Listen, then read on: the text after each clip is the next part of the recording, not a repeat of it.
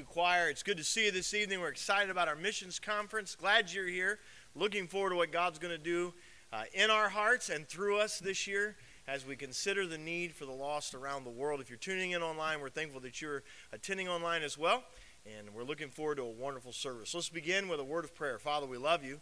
We thank you so much for Jesus Christ that makes all this possible. We're thankful for his love, for his sacrifice. And Father, I pray that as we spend these next few days worshiping together, singing the songs of Zion, and being challenged about the need of the lost around the world, that we would be faithful to the Great Commission. We pray that you would work among us and move among us in a mighty way. We love you. We ask these things in Jesus' name. Amen.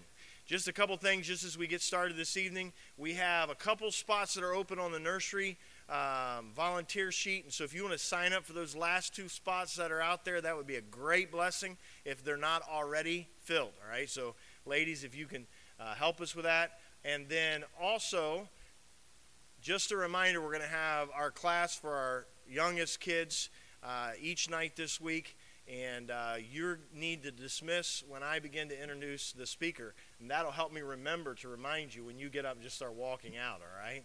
That's right. All right, good. Amen. The other thing I want to talk about is our bookmark. Now, normally we pass these out at our international banquet, but I wanted to get them out every night this week. I realize sometimes people can't make it to our international bookmark, uh, our international banquet. We want this bookmark to be international, all right? So this could be the beginning of something viral right here, right? But it's a wonderful bookmark. It has our conference theme, and then it has all of our missionaries that are with us this week and this year Use this, put it in your Bible. It'll keep this fresh in your heart as we pray for these folks throughout the year. And so make sure you pick one of these up. It's on the back table. They will be on the back table all week, and we'll be making this announcement all week because we want you to take this and use this as a tool in, uh, in your life to remind you of what God's doing in this week.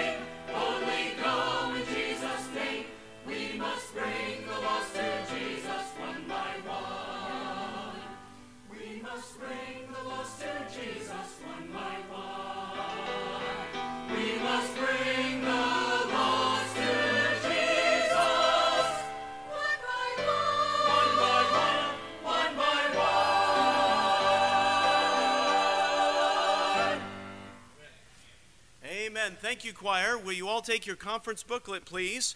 Conference booklets and turn near the back to page 20.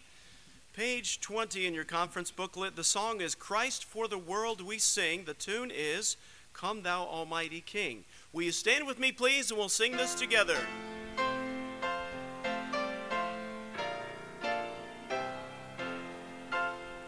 Christ for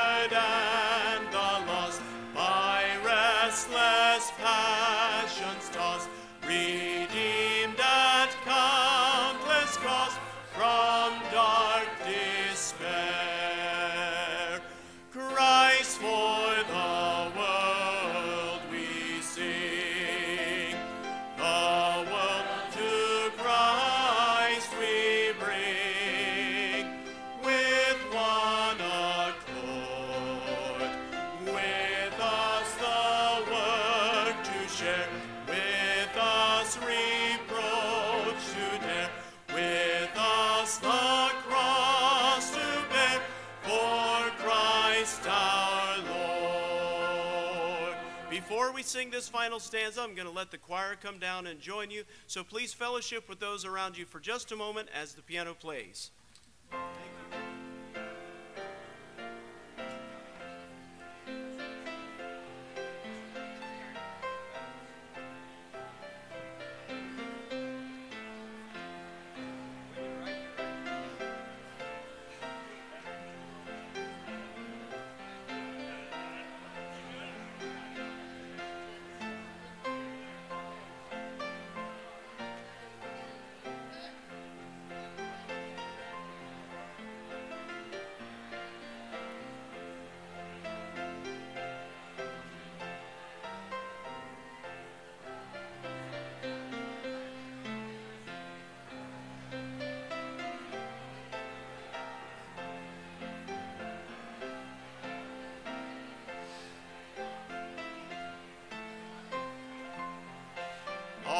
Let's find our places, please, and we'll sing this final stanza together. Christ for the world we sing.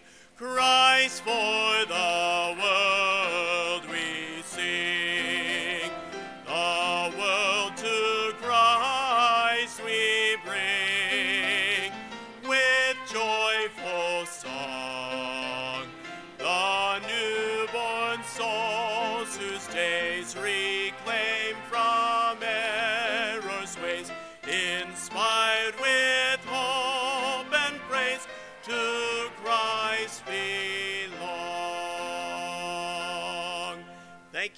seated, please. Amen. As you look at your conference booklet now, I encourage you, if you look at page, I think it's 17 or 18, uh, we're going to use that in just a moment. That's for the needs. We'll have the missionaries come up in just a little bit. And that's so you can write down the needs that they're going to uh, give to you this evening. But uh, our first missionary that's presenting their field is uh, Brother Matthew Schrock. It's great to have him. I know his older brother. We were in school together, and uh, it's a blessing to have them in our conference. And so we're going to play his video at this time, and then Brother Schrock's going to take, uh, make some comments and take some questions like we normally do.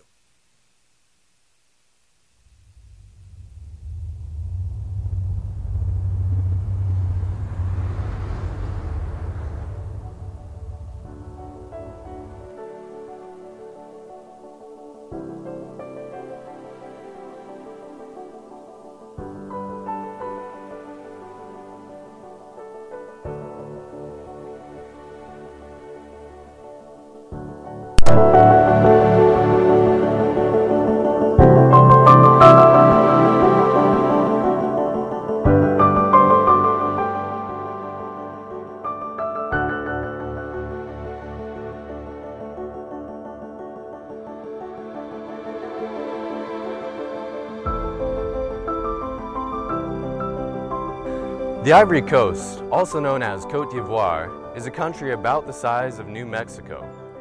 About 28 million people live in the Ivory Coast, and about half of them live in villages. Over the last 200 years, life in America has changed dramatically with the invention of cars, TV, iPhones, and internet. But life in West African villages has remained virtually the same. In a village like this here in Cote d'Ivoire, there's often no electricity and no internet access. People can't just look up your church website, read about the gospel, and hear good preaching whenever they want to. The country has no heritage of Christianity, and access to the true gospel is very limited.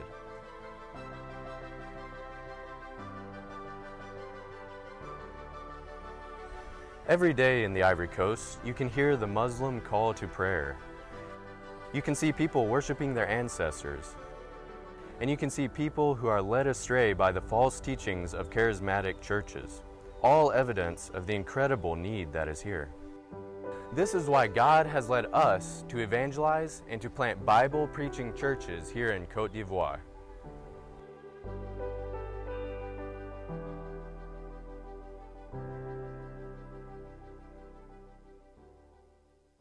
I'm Matthew Schrock, and in May of 2022, my wife Susanna and I embarked on a 12 month survey trip to the Ivory Coast, West Africa.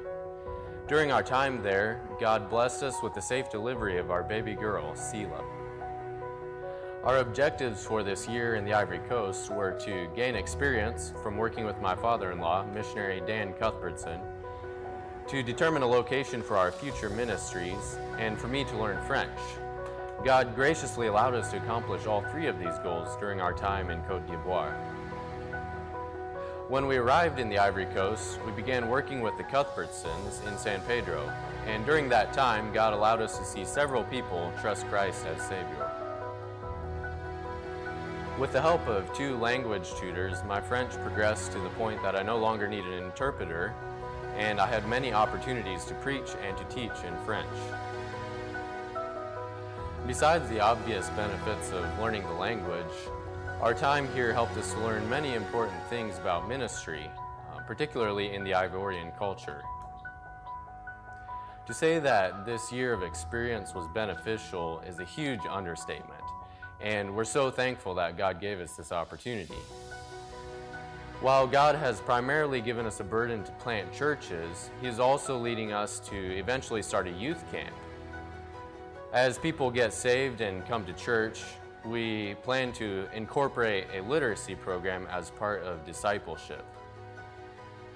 Before we spent this year in the Ivory Coast, we were pretty sure that God wanted to use us here, but we weren't exactly sure what all we were getting into. This year allowed us to experience firsthand ministry in this country, and God made it even more clear to us that He wants us to come back to serve Him in the Ivory Coast.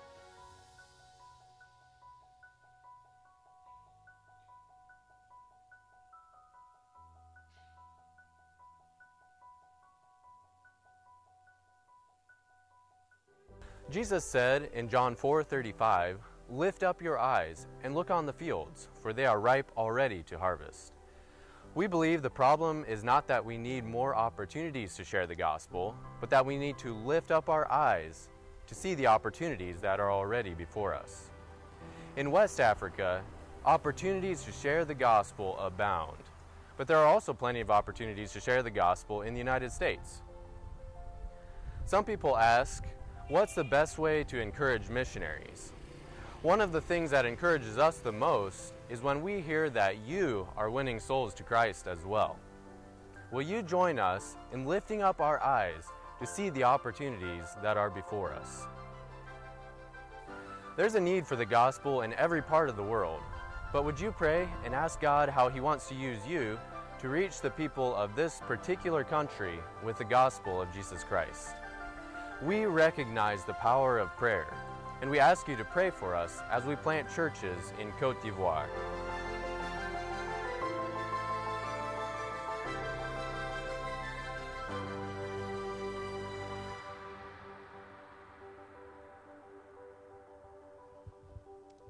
All right, well, I hope that gives you a little bit better idea of our ministry there in the Ivory Coast. And I just want to extend our gratitude to you all for our, your hospitality to us um, already during our time here. We love coming to missions conferences. Uh, it's, it's a highlight for us. But I can tell already that you all have put a tremendous amount of work into this one. And we just want to say thank you very much for having us. Um, I was just going to say a couple of things that maybe the video didn't quite mention, or maybe elaborate on a couple of things. Um, but I do realize that this approach that we took in spending a year in the Ivory Coast before we began deputation, it's a little bit different, a little bit unconventional. Um, but we're really thankful that God opened that opportunity to us. Um, there were many benefits, uh, as I mentioned, the experience and learning the language and things like that. Um, but just as, in addition to that, God really confirmed in our hearts that He wants us to go back to the Ivory Coast and where specifically in the country that He wants us to go back to. So we're really, really excited to get back there. Um, it's one of those things, it's kind of interesting. You know, you can take a missions trip. Uh, you could spend a couple of weeks in a country, and I encourage that. We would love to have people come visit us in the Ivory Coast on missions trips. But you don't get the exposure that you do if you would spend a long period of time there like that. I remember about um, three months into our time there, it kind of hit me that, you know what, I'm stuck here, whether I like it or not. And I did enjoy it, praise the Lord, but um, it, takes a little bit of time for that to settle in. And there are cultural things that you have to adjust to. Um, and I am very blessed in that I have a wife that grew up on that mission field. I'm so thankful for her and for her help. There are some things that uh, so much easier to get through when I had a wife that is already familiar with the culture and the language and things like that. So uh, we've been extremely blessed. I'm just thankful for that. I'll share a couple of things with you. Um, just as I was learning the language there in the Ivory Coast, um, this was a. Th- there are humorous things that happen as you're trying to learn language. Uh, one time I was preaching in a church plant that my father-in-law had started there in the, uh, the town of San Pedro, and I was getting to the end of the message, and I could tell that people were getting drowsy and and kind of, um, it was hot and they were getting sleepy. So I wanted to keep their attention, right? So this is what I said in, in French. I said, Je sais que tout le monde est fatigué, mais ne faut pas dormir parce que je suis presque fini. Now, what I meant to say, what I thought I said was, I know everyone's tired, uh, but don't fall asleep. I'm almost finished. And what I actually said was, uh, don't fall asleep. I'm almost dead.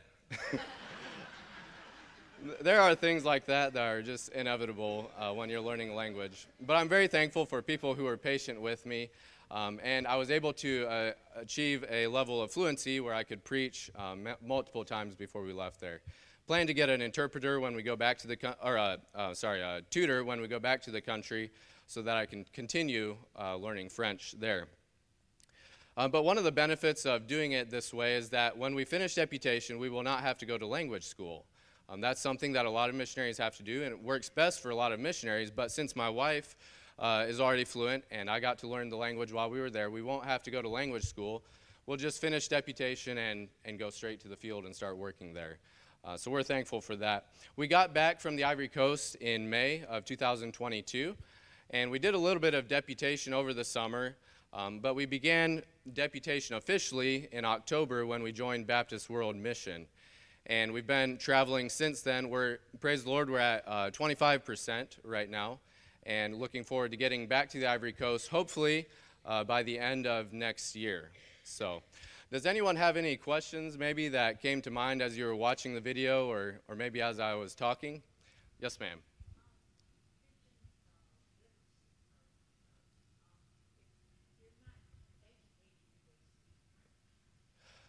The, the national language is French. Um, there are a lot of tribal languages. There are about 60 different tribal dialects. Um, but most people are, they speak French, understand French. It's what's taught in their education system, in the schools. Um, as far as, did you ask about the, the level of education?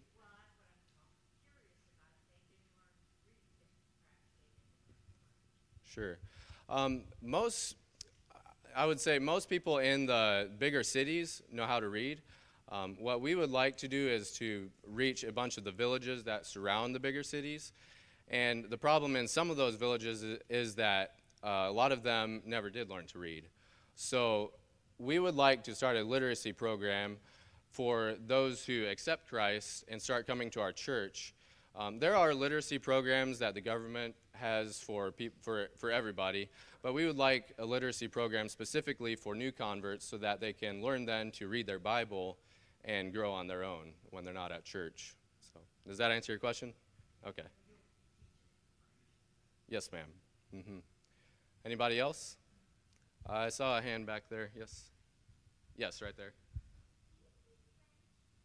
I do speak French. Yes, ma'am. Anybody else? Our biggest obstacle, um, I didn't really mention in the video, but um, the, the religions that are there are, you have a, a big presence of charismatic movement. Um, and so that, that is an obstacle because what it does is it, it brings a lot of their tribal beliefs, their rituals and things into the church and cleans it up and says, okay, this is okay now um, because it's in church. And that's a big obstacle. Um, the Ivorians are very open to the gospel, so they're, but the, the problem with that is they're open to everything. So you have the, the Mormons, the Jehovah's Witnesses that come in there, and, and tons of other religions. That's a big obstacle, getting them to realize that it's only Jesus Christ. Anyone else? Yes, ma'am.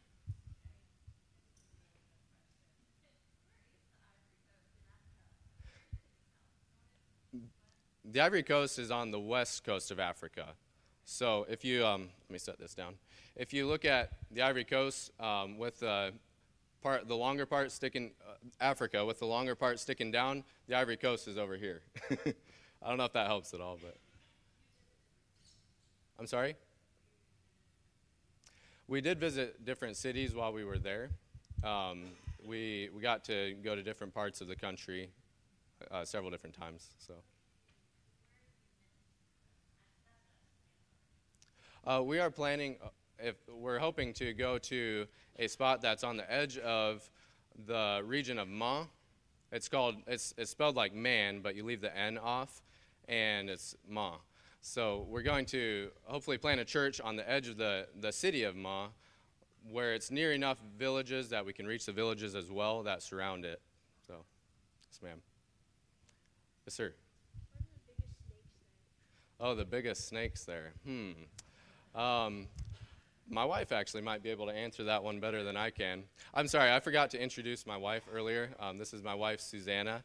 And our newest addition, Lucas, he didn't make it on the video. He was born the day after Christmas. So, um, But the biggest snake in the Ivory Coast, what do you think?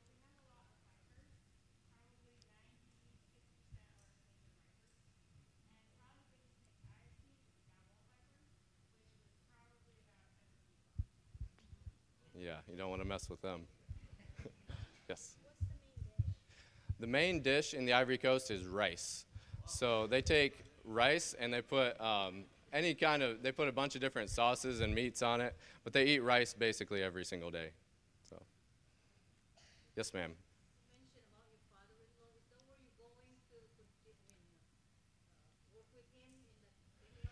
When we go back, we will try to land there with, with my father in law and their ministry um, for maybe about six months or so, get our feet back on the ground, get back in the language and stuff. And then we're planning to go about eight hours northwest to the, the region of Ma that I talked about. Yes, ma'am. Okay. Uh, one more. I got a hand back here, I think. Yes, sir. Kind of animals live there. There are a lot of animals, um, but the elephant is the national animal. So it, it, was called the Ivory Coast because people used to hunt the elephants for their ivory tusks. Um, but most, there are not a lot of animals around the cities because people hunt them and eat them. So if you want to see a lot of animals, you have to go really far into the bush. So thank you all for listening. Amen. Take your conference booklet, please, and go to the very back page. This has our theme song. And as we sing this theme chorus, just the chorus together, I will ask all our guest missionaries to join us on the platform here. Will you stand with me, please, and we'll sing the chorus together?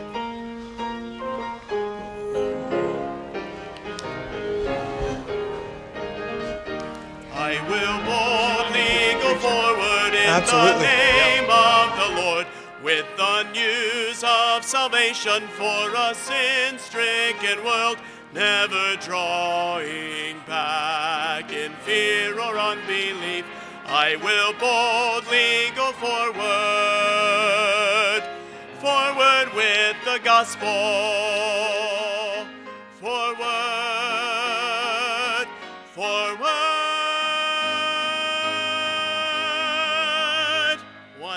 Thank you. Be seated, please.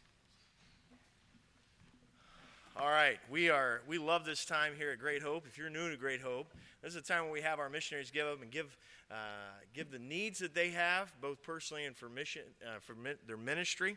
And uh, on page 17, we've given you a spot there in your book to be able to uh, to write those down and pray about it, uh, to either give towards them financially or to be able to provide that need when it is, uh, if, if you're able to do so. I will say this to y'all that are uh, watching online.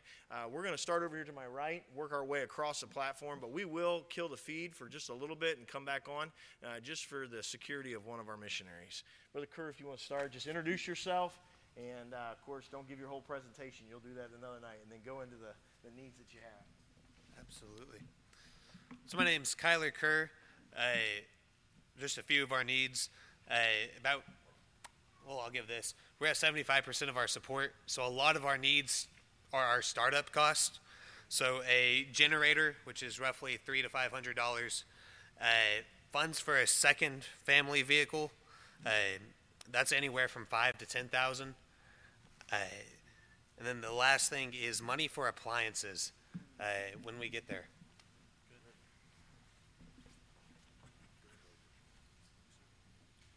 Hello, my name is Kyle Birchwell. Uh, this is my wife Elizabeth. Honey, smile, wave, do all that good stuff. Please uh, stop by our table and pick up a prayer card. Uh, thank you guys very much for the opportunity to be here with you for your missions conference. I will say I have never uh, been told before to present a list of needs. Uh, I had one, and uh, my wife said I needed more, so she made me a list. But the, I'm sorry, honey. the Lord is doing some amazing things one of my, my, one of our biggest needs right now is we're working on a literature container project, and uh, in the month of January, so just last month, we sent out a prayer letter and we put a little post on Facebook, nothing big, uh, just saying that we were getting ready to look to purchase a 40 foot shipping container. Uh, we're going to pack that thing out with John and Romans, with Bibles, with other evangelistic literature. It will be all literature on that container uh, for tax purposes. And we are going to own that container and ship that container. And we were looking to raise $5,000 to be able to start that process. And uh, praise the Lord, the Lord has already brought that in. Actually, I just purchased that container yesterday, and so that's being shipped to a place near our church. When We're going to start loading that. Uh, but there are still some other expenses that come along with that. Uh, we're looking to build specific pallets uh, with specific materials so that when we arrive in Liberia, those pallets will be disassembled and they will be transformed into bookshelves. It's a little bit more expensive than your typical pallet. On top of that, some of the literature that we're looking to bring, uh, we will not be able to receive as donation. We're just going to have to purchase that. And then on top of that, uh, it's going to cost around $8,000 probably to ship uh, this container. We hadn't even started looking at raising money for that yet because we thought it would be a couple months before the Lord provided for the container, but praise the Lord, He's already done that. Uh, so those, those needs with that container, probably around $8,000 for shipping costs. And then on top of that, probably about an extra, uh, uh my wife has down here $2,500 uh, for Abeka curriculum for literacy. Uh, that will be once, as, uh, as Brother Schrock already mentioned, you're behind me now. Uh, that's a huge evangelistic outreach outreach opportunity, and we like to capitalize on that. My wife has a teaching degree. On top of that, some Bible flashcards, about $300, and then we are attending a missionary medical uh, uh, institute uh, in May and uh, the tuition for that is about $1,200. Uh, so we would appreciate that. That would be a need as well. There's some other things we might be prepared to mention tomorrow, but thank you for the opportunity. Appreciate you guys. Looking forward to talking with you through the rest of the week. I'm Matthew Schrock. Um, I likewise have never had this opportunity to, or a, a thing like this where we share our needs. So uh, I have two things on my list tonight. Um, I wasn't going to ask for this one, but someone told us we need to. So we enjoy the fruits and stuff in the Ivory Coast, and so my wife really wants a uh, freeze dryer. Um, those are kind of expensive, around $300, uh, or $3,000, I'm sorry. Um, so that's one of them. Another thing that we need is a socket set. Uh, we would, this would be great for us as we travel um, in case we have car problems. The one I would like to get is a DeWalt socket set. It's around $200. Thank you.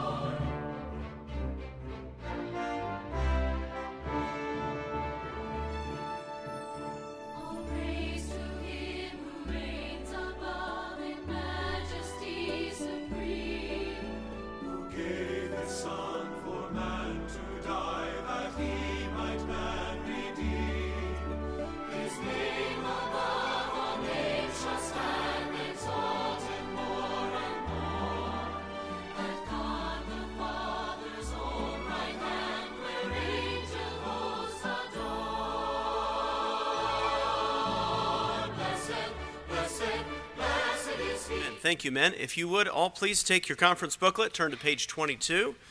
Page 22, Hark the Master Calleth. The tune is Onward Christian Soldiers. And as we sing, I'll ask our missionary guest to uh, go down off the platform again. Thank you, men. Uh, Hark the Master Calleth. Will you stand with me, please, as we sing?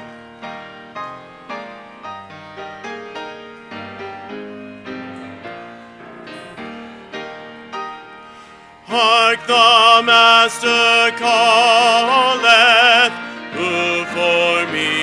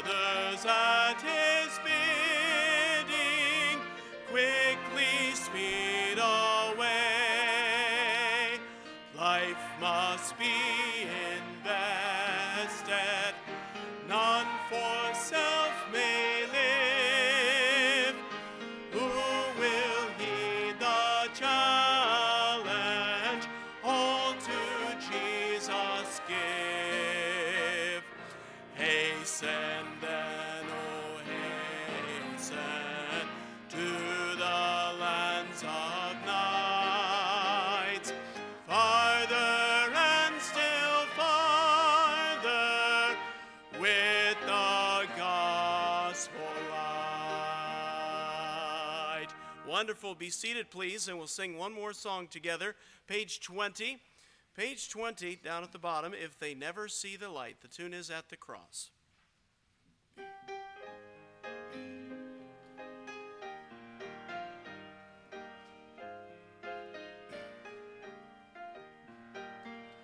Praise God, and since my Savior bled, and since my sovereign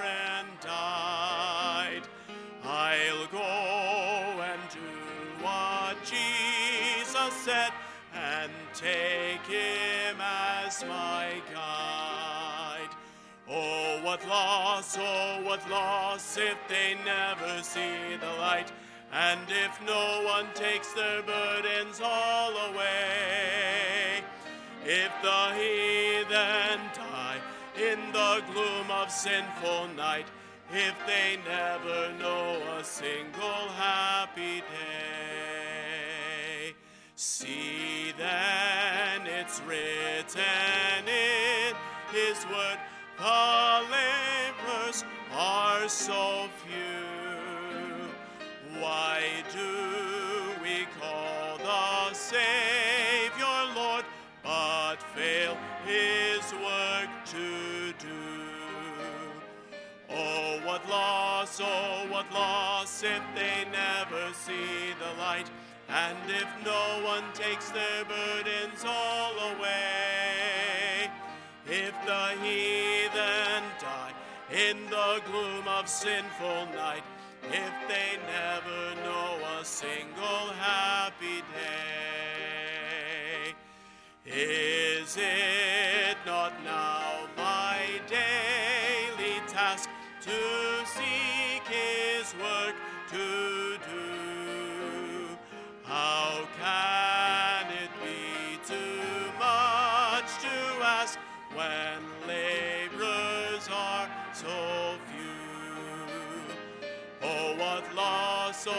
what loss if they never see the light, and if no one takes their burdens all away. If the heathen die in the gloom of sinful night, if they never know a single happy day. Wonderful singing this evening. The Whitehurst family is coming to minister in song. Thank you, folks.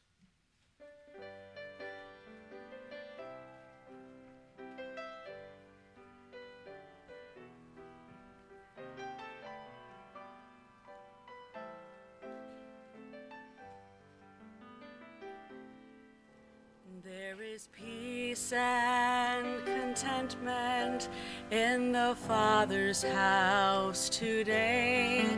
Lots of food on his table, and no one is turned away. There is singing and laughter as the hours pass by, but a hush calms the singing as the father sadly cries.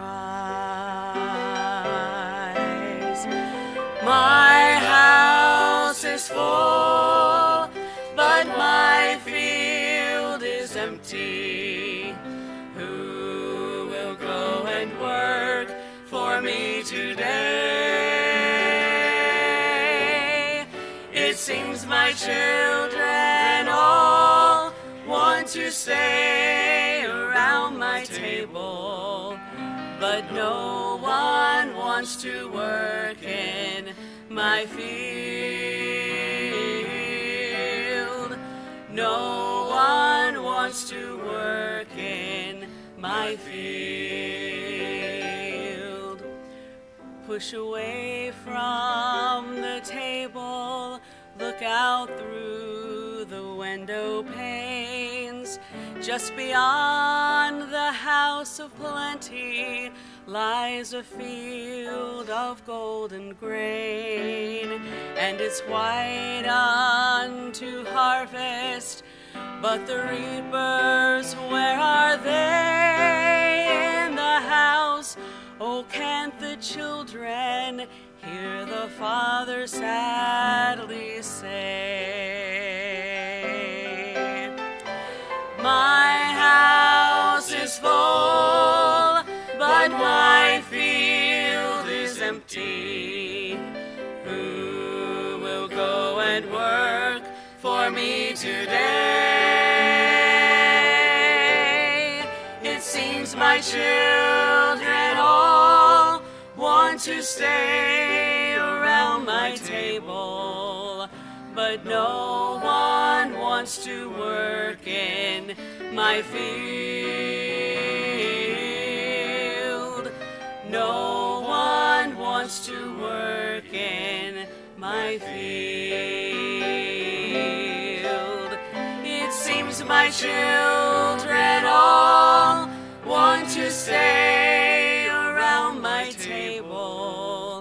but no one wants to work in my field. No one wants to work in my field.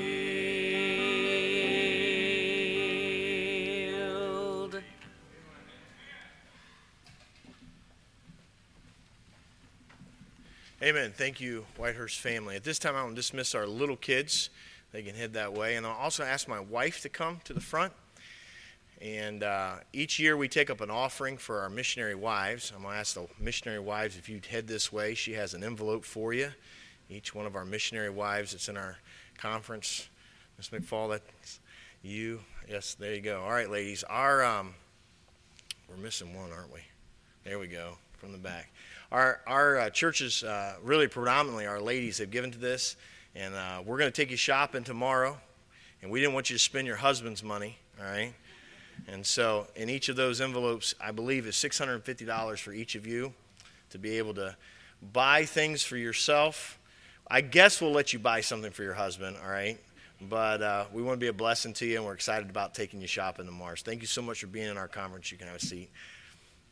You know, many times we, we honor the men, and rightly so, um, and the calling they have, but without these ladies supporting these men, I think very little would get done in missions. And uh, we as a church always want to take an opportunity to honor our missionary wives and thank them for their ministry alongside their husband.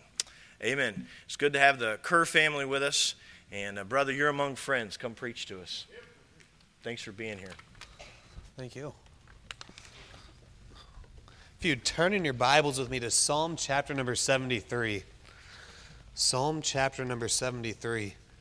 It is a blessing to be here, and I'll say it right now for my wife. Thank you for taking care of the missionaries and their wives. Uh, I could not do what I do without her. Uh, she is amazing. Uh, Psalm chapter number 73. We'll be working through uh, pretty much the entire passage tonight. Uh, so keep a finger there, but I jump to a lot of different scriptures, so keep your Bible handy. Psalm chapter 73, verse 1 says this Truly God is good to Israel, even to such as of a clean heart. But as for me, my feet were almost gone. My steps had well nigh slipped. For I was envious at the foolish when I saw the prosperity of the wicked. There are no bands in their death, but their strength is firm. They are not in trouble as other men, neither are they plagued like other men. Therefore, pride compasseth them about as a chain, violence covereth them as a garment. Their eyes stand out with fatness. They have more than heart could wish. They are corrupt and speak wickedly concerning oppression. They speak loftily. They set their mouth against the heavens, and their tongue walketh through the earth. Therefore, his people will return hither, and waters of a full cup are wrung out to them. And they say, How doth God know? And is there knowledge in the Most High? Behold, these are the ungodly who prosper in the world.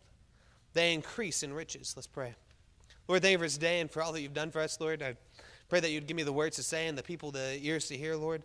Lord, I pray if there's somebody here that doesn't know you as their Lord and personal Savior, that they wouldn't leave this building tonight without coming to that knowledge. Lord, I pray that uh, if there's somebody here that you're calling to full time ministry or to serve you, Lord, I pray that they would do that. Lord, just help us now as we get dig into your word, and we pray this all in Jesus' name. Amen.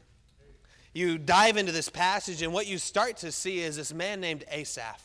Asaph's here. He's, he's speaking to God, and he's saying, Hey, God, look, look, do you not understand who I am? I'm your servant. Do you not understand who I am? And do you not understand who these other people are? These are the ungodly. These are the ones who are not serving you. These are the ones who don't know you. God, I do know you. God, I serve you. Why are they prospering and I'm not? God, why, why are so many great things happening to them and not me? God, do you not know who I am? he starts breaking this down he starts asking him and he says, God, what's going on with this? This evening, I want to just look at three simple points from this passage of Scripture. And the first one is this Truly, God is good to us. You look here at verse number one, it says, Truly, God is good to Israel. Well, okay.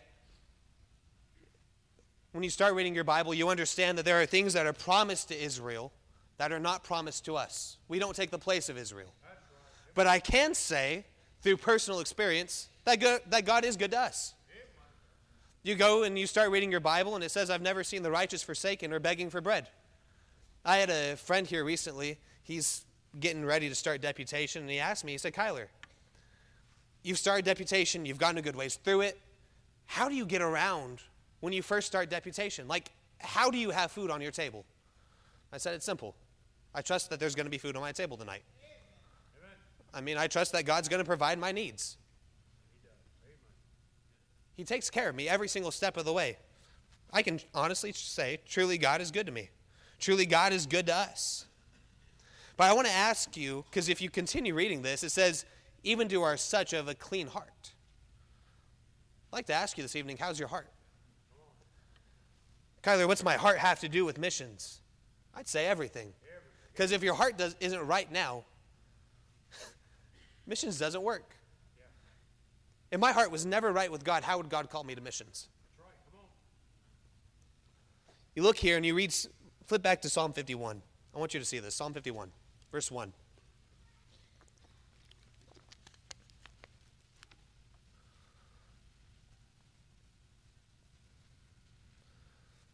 Your heart's got to be right. You look here at Psalm 51, verse 1, it says, Have mercy upon me, O God according to thy loving kindness, according unto the multitude of thy tender mercies. Blot out my transgressions, wash me thoroughly from mine iniquity, and cleanse me from my sin. For I acknowledge my transgression, transgressions, and my sin is ever before me. Against thee, the only, have I sinned, and done this evil in thy sight, that thou mightest be justified when thou speakest, and be clear when thou judgest. Behold, I was shapen in iniquity, and in sin did my mother conceive me.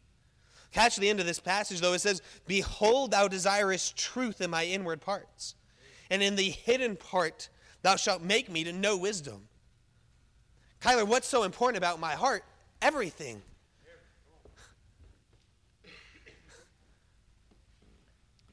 Where your treasure is, there will your heart be also. Out of the abundance of the heart, the mouth speaketh. The heart happens to be a pretty big factor when it comes to missions. It's a big deal. You start reading this passage of scripture and you get to verse number six in Psalm chapter number 73, and Asaph is complaining. He's talking to God and he, says, God, look at all their pride. They're, they're so full of pride. And he never thought, you know what, how about I stop for a second and examine my own pride? Look, missions is a big deal to me. Seeing other people saved is a big deal to me. It starts with me getting out of the way. It starts with us getting out of the way. Because if we never start with the heart, how are we going to ask God to speak to it?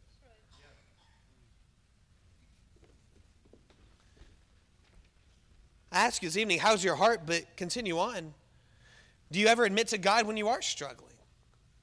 You go through and you continue reading this in verse number two. It says, But as for me, my feet were almost gone. My steps had well nigh slipped. I'm starting to fall backwards, God.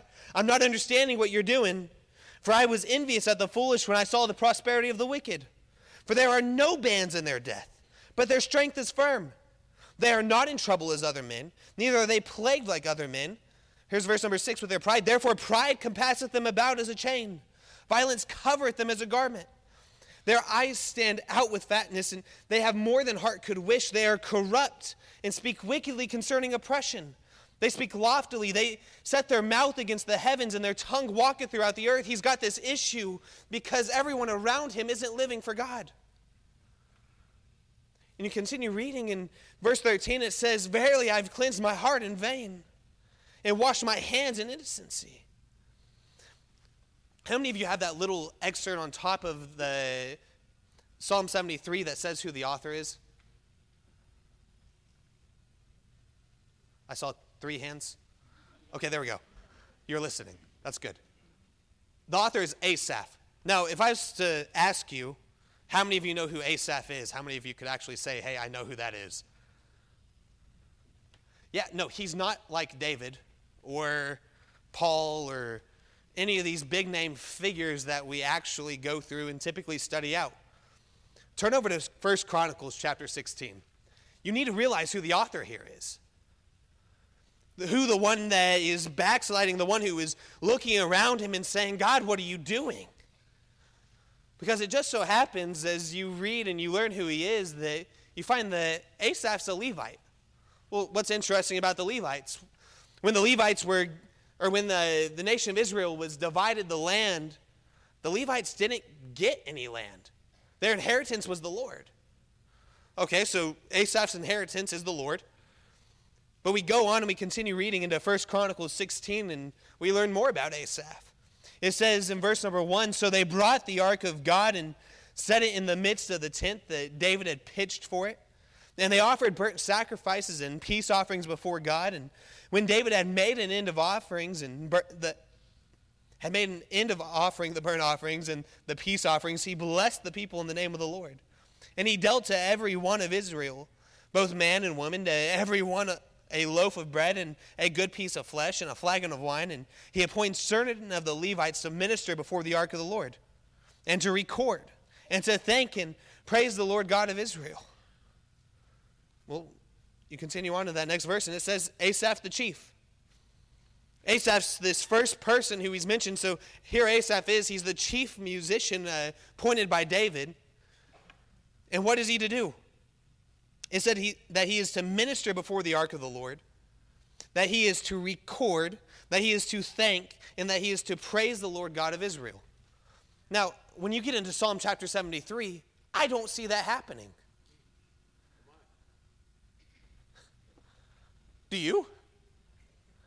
Do you notice anywhere in Psalm 73 at the verse 13 verses where he says, Hey God, thank you for this. Lord, I praise you for that.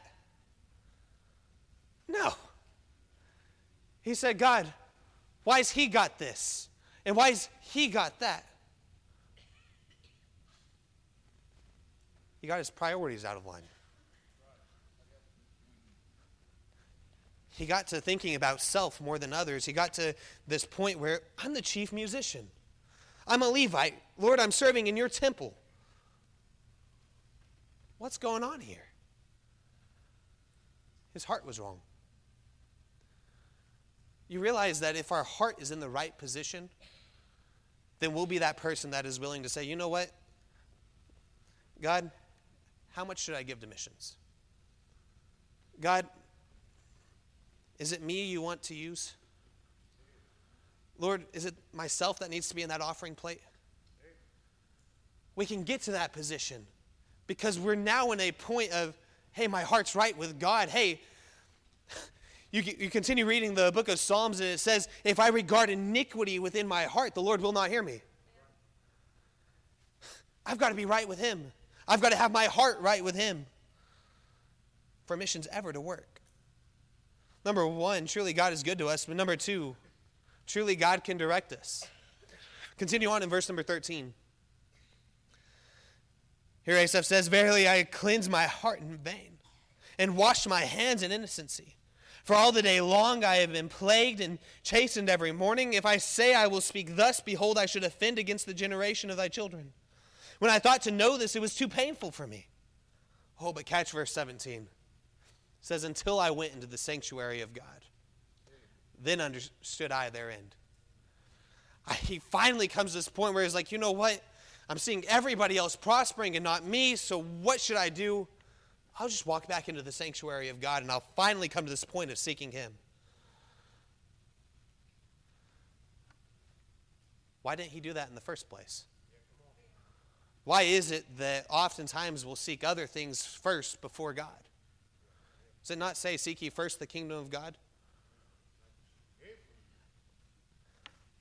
Go to Proverbs chapter 3, verse 5 and 6, and it says, Trust in the Lord with all thine heart, and lean not to thine own understanding. In all thy ways acknowledge him, and he shall direct thy paths. We're supposed to acknowledge him. We're supposed to go to him. We're supposed to ask for help. We're supposed to ask for direction. But oftentimes, it is easier just to kind of mosey around and say, you know what? Things aren't going the way I want them to. So I'll let somebody else do it. Hey, you know what? I am not great at soul winning. So let Pastor go do it. Hey, God could never use me on a mission field. Let that missionary go do it. we start limiting God.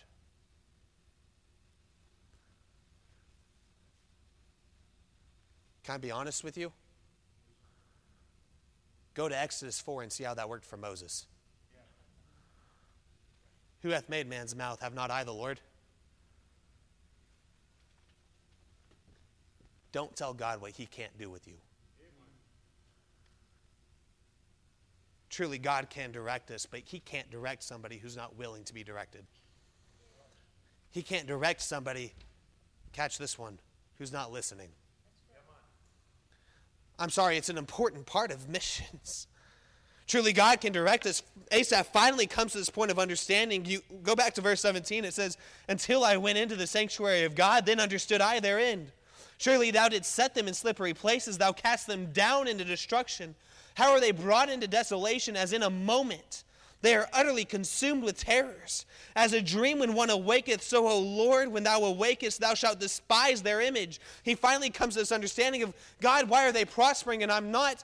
Because I've got you for all eternity. And they don't. Why doesn't that bother us?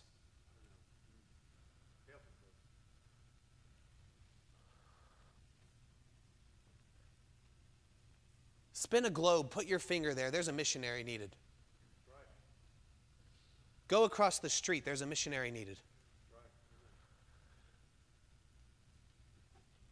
Our world's not getting better. Pray ye therefore the Lord of the harvest that he'd send forth laborers. Why? The need is great, the laborers are few. Kyler, what are you saying? I'm not saying you have to go to a foreign field.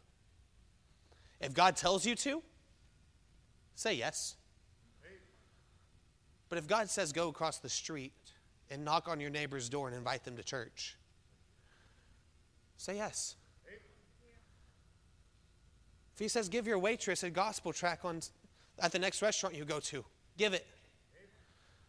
I saw gospel tracts when I walked in the door. If you don't have one, grab one on your way out. Why? Because this is where missions begins. It starts with having a right heart. It starts with allowing God to direct us.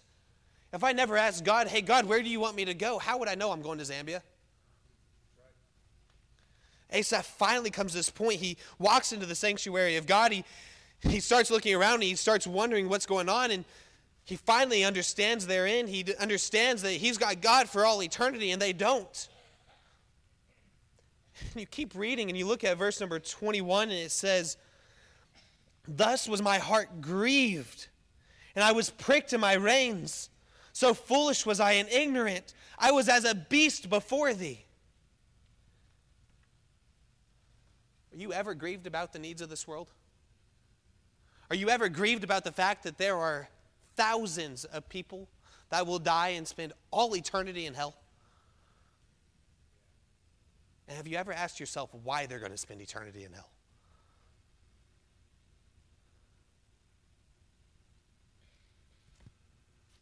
It's because of me. There are people I went to high school with that will spend eternity in hell because I never told them.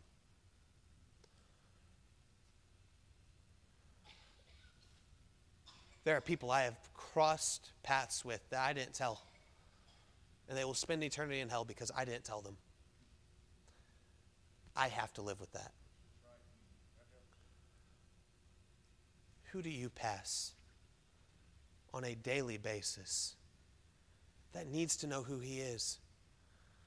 Because trust me, I look around the country of Zambia and I understand there are people that need to know who Jesus is in Zambia. Ask Brother Birchwell, there's people in Liberia that need to know who Jesus is. Ask any missionary you ever come across. That country has a need. There are people there lost, dying, and going to hell, and they need a missionary. And then look around your community and realize they need a missionary too. Go to Matthew chapter number 28, verse 18 through 20, and I love this two word phrase in there. It says, Go ye. You go to Mark chapter 16, verse 15, and it, for some reason, says the exact same phrase. It says, Go ye. And so often we look at those two words, and it's easy to say, Go ye means the church staff.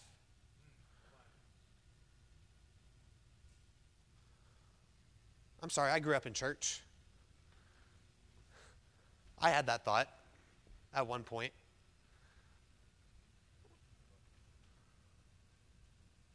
Why? Because that's who God called. God's using them. Does that mean He can't use me? No, it means get up and go tell somebody. You have a mission field that I can't reach, but you can. Why? Because I don't live here. Chesapeake, Virginia, I'll be honest, today is the first day I've ever been in Virginia. This is a foreign land to me. I have been to Zambia before. You've got people here that you can reach that I can't. Would you do me a favor? Go reach them. Please. Not for me but because there's a Savior that loved them so much that He died on a cross to save them from their sins. I don't want to be ignorant and say maybe there's somebody here that needs to know Him too. Look, I love telling my testimony, I love sharing it with others. I grew up in church. This is mission conference. It means we have church Wednesday night, Thursday night, Friday night, Saturday is a banquet, and then we have church Sunday morning, Sunday night, guess what? Growing up in church and my parents having me there every single time the doors are open, I would be there Wednesday night, Thursday night, Friday night, Saturday night, Sunday morning, Sunday night. And you ask my wife her testimony, and she says, I was there before the doors opened on Wednesday night, Thursday night. And fr- Look, I was always in church. When I was eight years old, my sister and I went to vacation Bible school. She walked the aisle one night, accepted Christ as her Savior. We went home. We told, she told my parents, and my parents were ecstatic. What parents aren't thrilled when their kid gets saved? I saw that excitement on my parents' faces, and I decided, you know what? I'll make the same decision. So I did, ignorantly. I knew no clue about what I was doing or who this God was. And for the next 10 years of my life, I lived a lie. 2014, I went to Zambia for the first time. 2015, I got trained in child evangelism. 2016, I went to Fiji, Samoa, and Belize. I started traveling the world and telling people about a God who I didn't know. I could tell them how they were going to heaven, but I wasn't. Into 2016, I turned 18. I was in my senior year of high school. And I went to a friend's house after. Uh, church on January 15th, 2017. We were watching a Dallas Cowboys versus Green Bay Packers game, just in case you were curious. I'm not for either one of those teams, but that's who we were watching. Watched the game, can't tell you who won, nor do I care. Got in my car and I drove home. During that game, I didn't realize something. It began to snow outside. So I got in my car and I drove home and about seven minutes into my drive, going 75 miles an hour, I lost control. How many of you have done donuts in the middle of the highway at 75 miles an hour? Uh, just, just two. I don't, it's not fun. It is terrifying. As my car spun, all I could think of was if somebody hits me tonight, I am going straight to hell. No question mark. I'm not stupid. I knew exactly where I was going. Why? Because I'd already come to the realization if I was a sinner, I just didn't want to do anything about it. So I continued doing nothing about it. Got home that week and I continued living like I did every other week. Until January 20th, 2017 came. I walked into my living room and I decided I'd had enough of it. I told my dad, I said, Hey, I'm not saved. Can you help me with this? And he looked at me and he said, No. He said, Kyler, you've traveled the world, you've told people how they can go to heaven. Why can't you walk into your bedroom and tell yourself? So I did. I walked in my bedroom, I knelt down next to my bed, and I asked Christ to come into my heart, save me from my sins. Kyler, why do you give me that whole story? Because it's mission conference. I would have been here. If you were to die today, are you 100% sure that you'd go to heaven? Look, it's hard to have your heart right with somebody who you don't know. It's hard to listen to somebody who you don't know personally.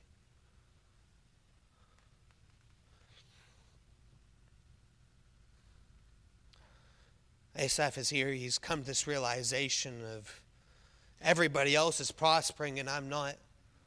I've got God, though, and they don't.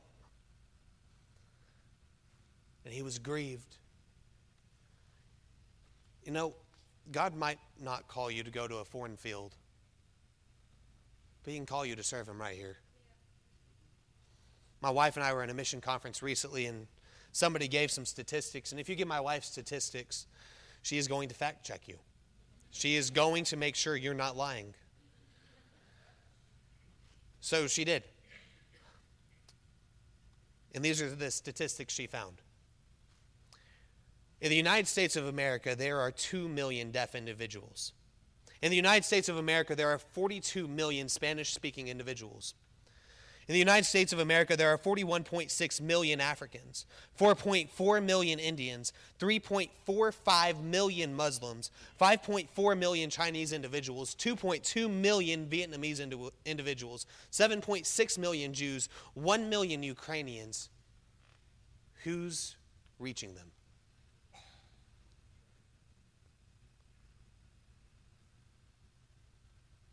Missions can be at home just as much as it's away. We need to be reaching those in our community. A quote I found recently says We may not be able to reach all unsaved people in the world, but by working together in the field, God can use us to accomplish so much more. Kyler, what are you saying? We need you. We need your prayer. We need your encouragement. We need your support. And I love what your presentation video said. We need you to reach the unsaved, we need you to reach the lost. Truly, God is good to us. Number two, truly, God can direct us. And lastly, truly, you can draw closer to God. Continue reading here in verse 24. It says, Thou shalt guide me with thy counsel and afterward receive me to glory. Whom have I in heaven but thee? And there is none upon earth that I desire beside thee. My flesh and my heart faileth, but God is the strength of my heart and my portion forever. For lo, they that are far from thee shall perish. Thou shalt, thou hast destroyed all them that go a whoring from thee. Catch verse 28 though. It says, But it is good for me to draw near to God. I have put my trust in the Lord God, that I may declare all thy works.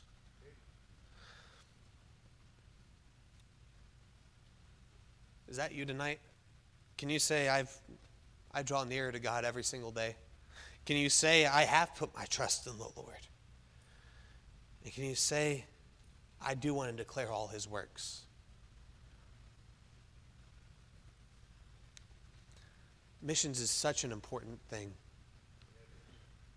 at home and abroad. How are you involved in it? If you'd join me with your heads bowed and eyes closed.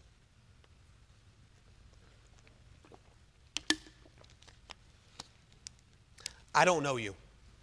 It's one of the beautiful things about getting to travel the United States of America and preach. I have no clue who you are.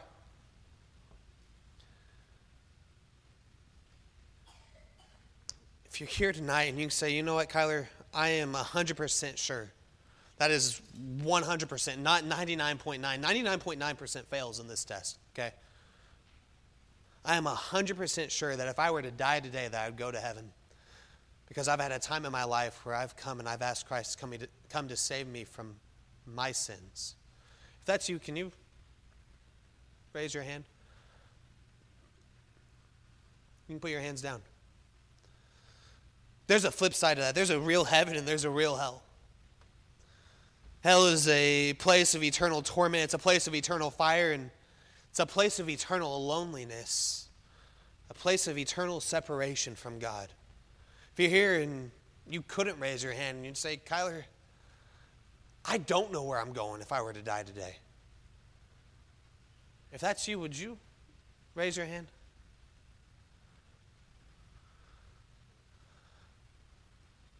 If you're raising your hand, would you look up at me? Would you go ahead and come?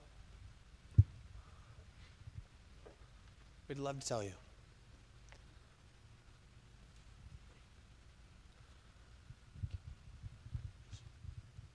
For the rest of you, saying that, you know what, I know who Christ is, I've accepted him as my Lord and Savior. Is there anyone who'd say, you know what? Don't raise your hand on this. I've got to get my heart right with God tonight. Before the rest of this week goes on, before we get to the point of what I'm giving to missions this year, I need to take a moment and say, God, I've got to have my heart right with you first. If that's you, when the music begins to play, would you come? And lastly, is there anyone here that would say, you know what? I am saved. I know I'm saved. And I just need to be that person that serves God whenever, wherever, and however. I need to be that person in the offering plate, serving God every day.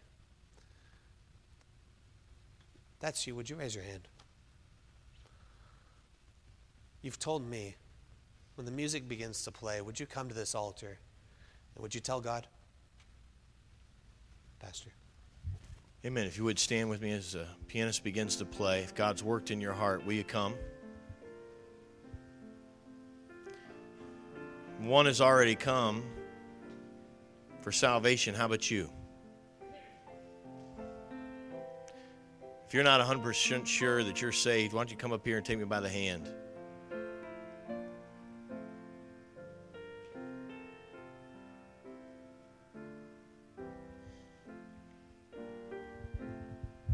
I'll tell you what, I think the passage that was preached tonight communicates one of the greatest problems that we have as American Christians is that we look at the lost and we look at their prospering and we fail to look at their lost soul. And their financial and uh, prospering, their, their positional prospering, their power prospering calluses us to the greatest need that they have, and that is their salvation.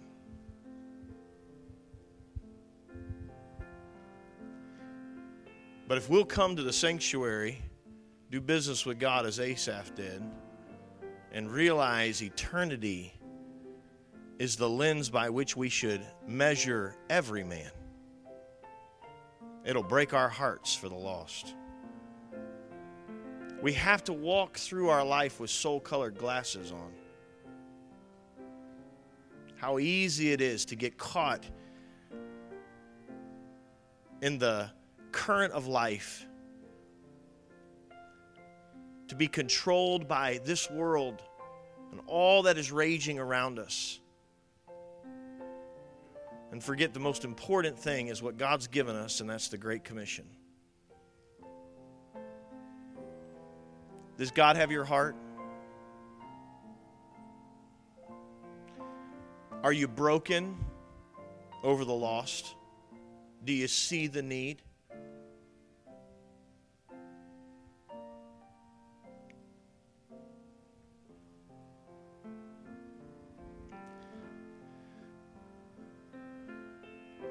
I want us to take our hymnals, turn to page 490. Let's sing this together, a verse and chorus of this as we close this evening. Take my life and let it be consecrated,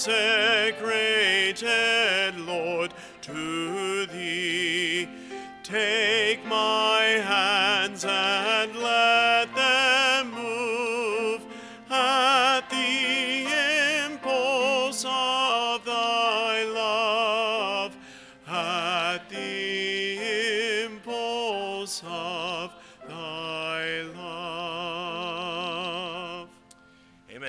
may be seated. At this time, we're having our ushers come and hand out our Faith Promise missions cards. Please, everyone take one, whether you're going to make a promise or not. We do that so that this can be done in anonymity. So no one is singled out. Everyone take a card. You can pass it in. We're not asking you to make a promise, even if you have a card. But everyone take a card, and uh, that way we can uh, we can uh, be able to make promises and keep that secret between us and the Lord. So our ushers are going to continue to pass those out. As they're passing those out, let me do a little bit of uh, instruction here on this card. First, if you've never been involved in this and you're new at Great Hope, we encourage you just take a moment and learn some things, all right? And uh, maybe you want to sit here for a few days and, and just examine uh, what we're doing and why we're doing it. And let me talk about what Faith Promise is. This is a voluntary thing that's between you and God. You say, well, how can we fill out a card? Well, that helps us budget, right? And so this is a promise that's between you and God. No one's going to know about it other than unless you tell them, all right? And, and our financial secretary who gives out the tax receipts at the end of the year, right? Those are the only people that know about who gives what. And so you say, Do you know, preacher? No, I don't know, and I don't want to know. Even when people try to hand me money, I say, I don't take money. You got to go find Brian, all right? That's our business administrator. Or I'll say, Put it in that box, all right? And so this is a, this is a promise that you make to God to give through Great Hope Baptist Church for the need of missions or world evangelism around the world, all right? And um, this is something that we do and we do in a free as a free will offering. We do this as a voluntary thing. It's between you and the lord. And i would encourage you to pray about this. Ask god to move in your heart and to tell you what he'd like you to do and how he'd like you to be involved in faith promise. You say well what do we do with faith promise? Well our church every year makes these promises. That becomes we have a goal up here this year which is it's going to get there in a second, all right? And then whatever is promised, because 398,000 there, it's right there in multicolored, all right? 398,000 is our goal. And whatever is promised, those monies go to support missionaries that are going around the world and evangelistic efforts right here in Chesapeake. And uh, that's where those monies go. These monies don't go to pay for our staff. They don't, par- they don't pave parking lots. They don't build buildings. This is purely for the gospel to go out both here in Jerusalem and around the world. I say Jerusalem, our Jerusalem, which is Chesapeake, and around the world. All right? And so we're very specific on how we spend those monies, and, uh, and they're, they're used uh, for missions. Um, let me walk you through this card. It says, Independence upon God. I will give the world evangelism through Great Hope Baptist Church. And then it gives you a place there to put a number. The, the uh, decimal point is very important, all right? It's very, we even provide it for you. It's so important. We don't want you to mess it up, all right? And uh, you put the amount. And then there is the frequency by which you're going to give weekly, bi weekly, monthly, or yearly, all right? However, God would lead you to give, all right? Uh, you would fill that out. And it says, I understand that I will not be billed for this. It is a faith commitment between God and me. You're not going to get a letter from the church, right? Uh, we're not going to call you like the insurance companies that want to offer you insurance on your car, right? That's not, never going to happen. It's between you and the Lord. Um, and, uh, and you have to understand that it's a commitment. It's a commitment between you and God. And then it gives you a place for an age group, adult team, and a junior. So why do you do that? Well, we want our promise to be legitimate. We're going to build our missions budget off of it. All the different things that we can do this year based on the monies that are promised. And so, if a junior makes a promise of $1,000 a week, um, we're going to probably set that card aside. And I'll say something like, We got a card here that says $1,000 a week from a junior. And if you have information on that, I'll have you come see Brian, all right? And uh, if you know of a junior that can give $1,000 a week, we want to talk to him. No, I'm kidding, all right? But that's probably not legitimate. And we only want a legitimate promise, all right? And so we do ask that you would put uh, an age uh, mark which category you fall into. Let's have a word of prayer, and then we'll have some card filling out music, all right? And then our ushers will come in just a moment and collect these. And I would encourage you to pray and ask what God would have you do to be involved in the uh, promotion of the gospel around the world. Father, we pray that you'd use uh, this time, speak to our hearts. Uh, we pray that you would do so throughout the whole conference. Lord, that our church would be engaged and go further uh, than we've ever gone. Uh, in the in the promotion of the gospel and the Great Commission around the world. We love you. We ask these things in Jesus' name. Amen. All right. You can fill that card out. When you fill that card out, or if God hasn't led you to do that, that's fine. Just turn it over and pass it to the aisles.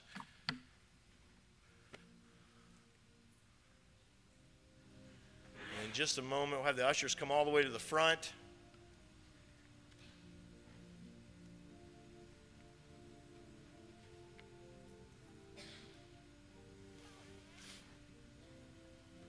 While they're collecting those, one of the things we do with our young people, our children, ages 5 to 12, we have the little passport book. And that's over here at the kitchen window. You can get that. Pick, you can pick one of those up, and then have Brother Kerr stamp your book tonight. And if you get all the stamps from all the missionaries that speak, you get a prize at the. Uh, I think it's on Sunday night we do that. All right. So make sure you pick up one of your passport books. All right. You can take those cards, pass them in. The ushers will pick those up. Pass them to the aisle. Make sure we get all the cards in the aisles.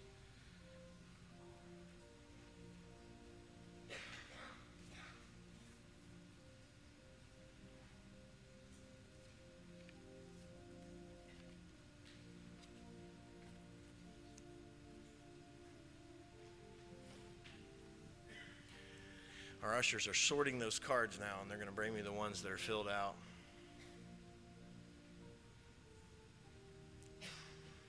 This is, this is the time where the pastor is supposed to tell jokes that are not very funny, such as this is the only time we let our ushers play cards. Ha ha ha. I, I, I actually personally love dad jokes. And pastor jokes and dad jokes are very similar. They're very similar.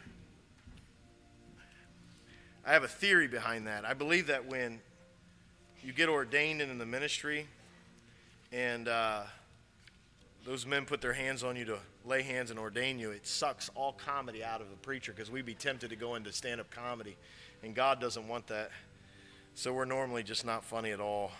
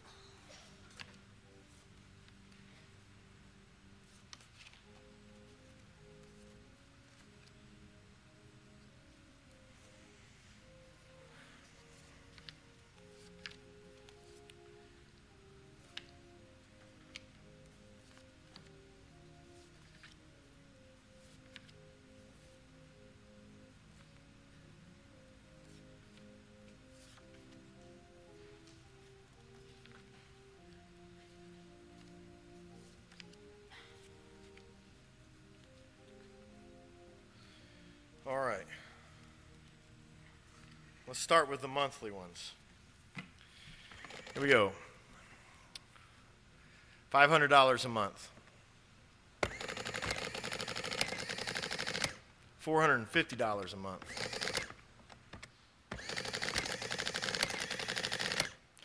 $1,150 a month.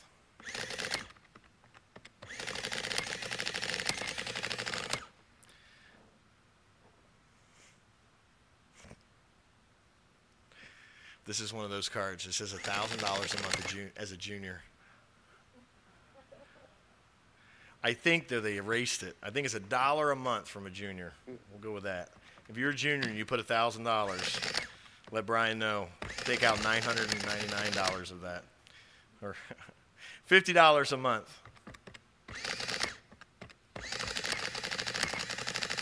Hundred dollars a month.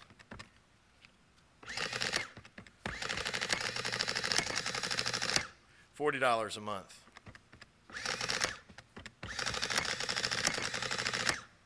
$3.75 a month from a junior. Amen. That's a lot of money from a junior.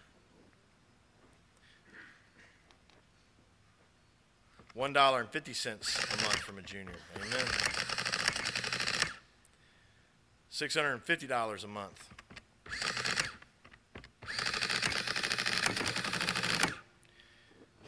$50 a month.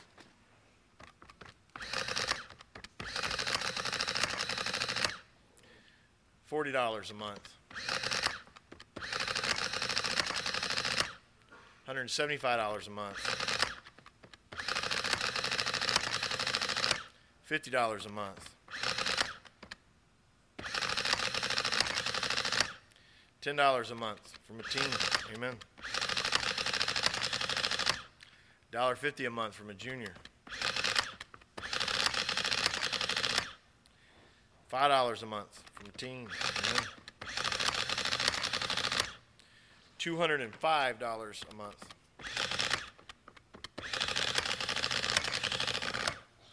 $350 a month.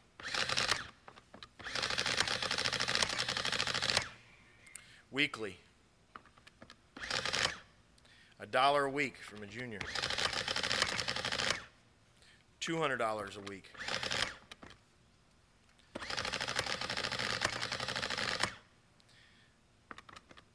$50 a week. 25 cents a week from a teen.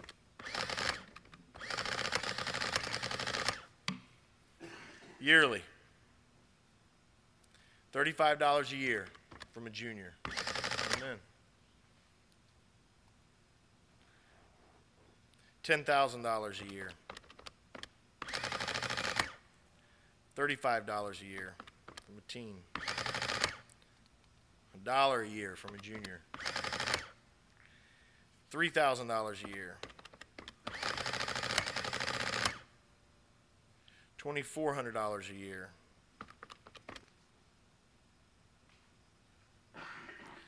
Twenty five dollars a year.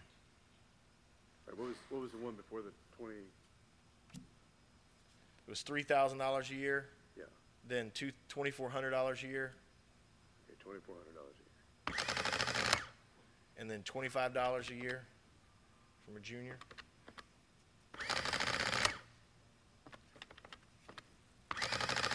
What was the last one? All right, I got 3,000, 2,400, and then 25. 25. Okay. Then $2 a year from a junior. $150 a year. $2.50 a year from a junior. One dollar a year from a junior. Fifteen dollars a year from a junior. Five dollars a year from a junior. They even put their age, eleven. Amen. Twenty-five dollars a year. Hundred dollars a year. Five hundred dollars a year from a teen. Amen. 2850 a year from an adult. Where are we at? Or for the English majors, where are we? Seventy-eight thousand, two hundred four dollars and fifty cents. Amen. Two lights. Moving on up.